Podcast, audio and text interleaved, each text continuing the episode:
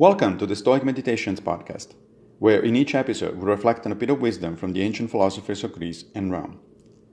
I am Massimo Pigliucci, a professor of philosophy at the City College of New York, and I will guide you through this reading. Today's reflections come from Seneca in Letters 14 2. Virtue is held too cheap by the person who counts their body too dear.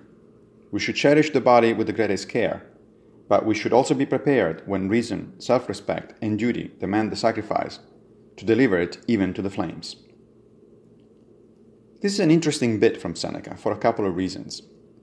First off, it is evidently not true that the Stoics cared only about their mind and not their body.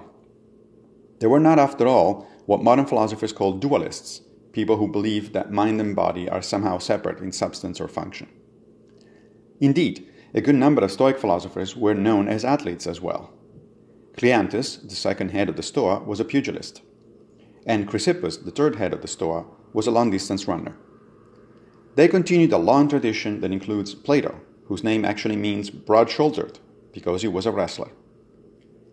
So, by all means, take care of your body, since it is instrumental in life, and if it is not in good shape and health, you will be needlessly distracted from doing what's actually important. But, and this is the second point, not only our body should not be our temple, as the currently fashionable saying goes, we should be willing to destroy it if necessary. What does that mean? Seneca is referring to the Stoic idea that suicide is permissible so long as it is virtuous. But what is a virtuous suicide? Well, for instance, one that is committed in defense of our family or friends, or in the name of strongly held ideas, like Cato the Younger did in opposition to Julius Caesar, who he saw as a tyrant bent on destroying the Republic. The trick, of course, is to be as sure as we possibly can that the reasons we have really are good.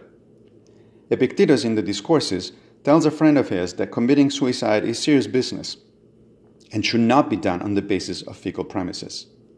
It is up to our judgment, perhaps informed by the counsel of the wisest among our friends and associates. Thank you for joining me for another Stoic meditation. I will be back with a new episode very soon. Fate permitting, of course.